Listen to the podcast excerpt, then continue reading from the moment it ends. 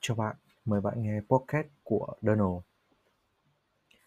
Hôm nay mình sẽ nói về chủ đề chấm dứt cái tôi, chấm dứt sự đau khổ. Tại sao sự cải thiện lại là nguồn cơn gây ra sự đau khổ? Một trong những điều khó hiểu nhất đối với tôi là vấn đề về sự thay đổi.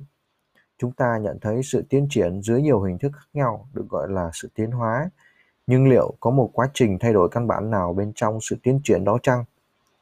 Tôi không biết liệu vấn đề này đã từng gây ra chú ý với bạn hay liệu bạn có từng suy nghĩ về nó chưa, nhưng có lẽ chúng ta sẽ cần phải tìm hiểu về điều này.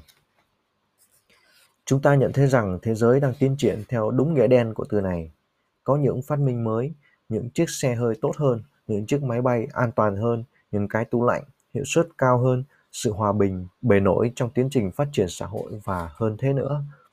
Nhưng liệu sự tiến triển này có mang lại một sự thay đổi triệt để ở con người, ở bạn, ở tôi hay không? Nó có thể mang lại sự thay đổi bề mặt trong đời sống của chúng ta, nhưng liệu nó có thể thay đổi cách suy nghĩ của chúng ta ở một cách căn cơ không?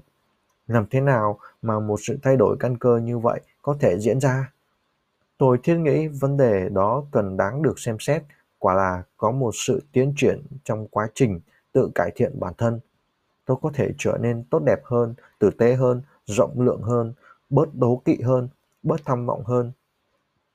Nhưng liệu việc tự cải thiện bản thân có mang lại sự thay đổi toàn diện trong cách suy nghĩ của một con người không? Hay là chẳng có thay đổi nào cả mà chỉ có sự tiến triển? Sự tiến triển hay chỉ có ý nghĩa về mặt thời gian thôi, không phải vậy sao? Tôi đang như thế này vào ngày hôm nay và tôi sẽ trở nên tốt đẹp hơn vào ngày mai. Thế thôi, trong việc tự cải thiện mình hoặc việc tự phủ nhận hay tự chối bỏ mình có một sự tiến triển từ từ hướng đến cuộc sống tốt đẹp hơn. Đó là một sự điều chỉnh môi trường sống mang tính bề mặt là sự tuân theo một kiểu mẫu cải thiện nào đó. Chúng ta bị trói buộc bởi những điều lệ theo một cách tưởng chừng như cao quý.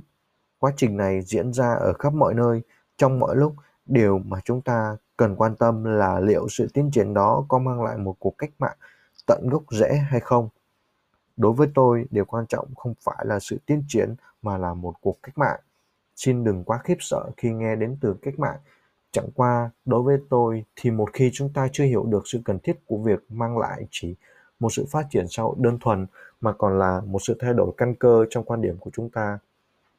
Tất cả những gì chúng ta có chỉ là một sự tiến triển trong phiền muộn mà thôi. Nó có thể làm nguôi ngoai nhưng không thể chấm dứt nỗi phiền muộn, vốn luôn âm ỉ tiềm tàng. Sự tiến triển theo nghĩa cải thiện theo thời gian thực chất chỉ là sự tiến triển của bản ngã, của cái tôi mà thôi.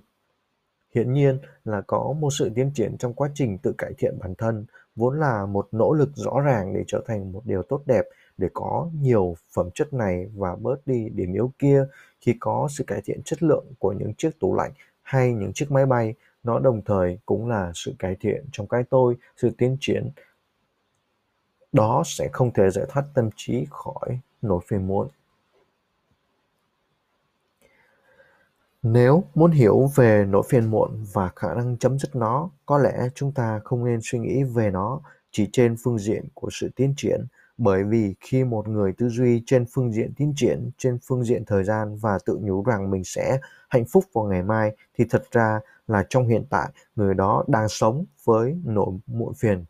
Để hiểu được vấn đề này, người ta phải suy ngẫm toàn bộ câu hỏi về tâm thức liệu có phải là một vấn đề khác. Nếu tôi thực sự muốn hiểu về phiền muộn và chấm dứt nó, tôi không chỉ cố gắng cải thiện hay phát triển mà tôi còn phải tìm hiểu về cái thực thể đang muốn cải thiện chính nó và tôi cũng phải hiểu rõ động cơ thúc đẩy một người tìm kiếm sự cải thiện. Tất cả những điều này chính là tâm thức. Chúng ta có ý thức bề nổi đối với những hoạt động thường ngày trong công việc, gia đình và những thay đổi không ngừng của môi trường sống và xã hội. Dù chúng ta sướng và dễ dàng hay đầy mâu thuẫn với sự loạn thần, dối trí, bên cạnh đó cũng có những mức độ ý thức sâu sắc hơn, vốn là sự thừa hưởng di sản to lớn từ xã hội loài người qua nhiều thế kỷ chúng ta đang cố tự khám phá về ý thức cũng như tìm hiểu xem liệu tâm trí có thể được giải thoát khỏi nỗi một phần phiền muộn không hay chỉ thay đổi mô thức phiền muộn không chỉ là trang trí lại ngục tù của phiền muộn mà là hoàn toàn thoát khỏi cội rễ của nỗi miền phiền muộn. Trong quá trình truy hỏi về điều đó, chúng ta sẽ nhận thấy sự khác nhau giữa sự tiến triển và quá trình cách mạng về mặt tâm lý vốn cần thiết để ta được tự do khỏi nỗi phiền muộn.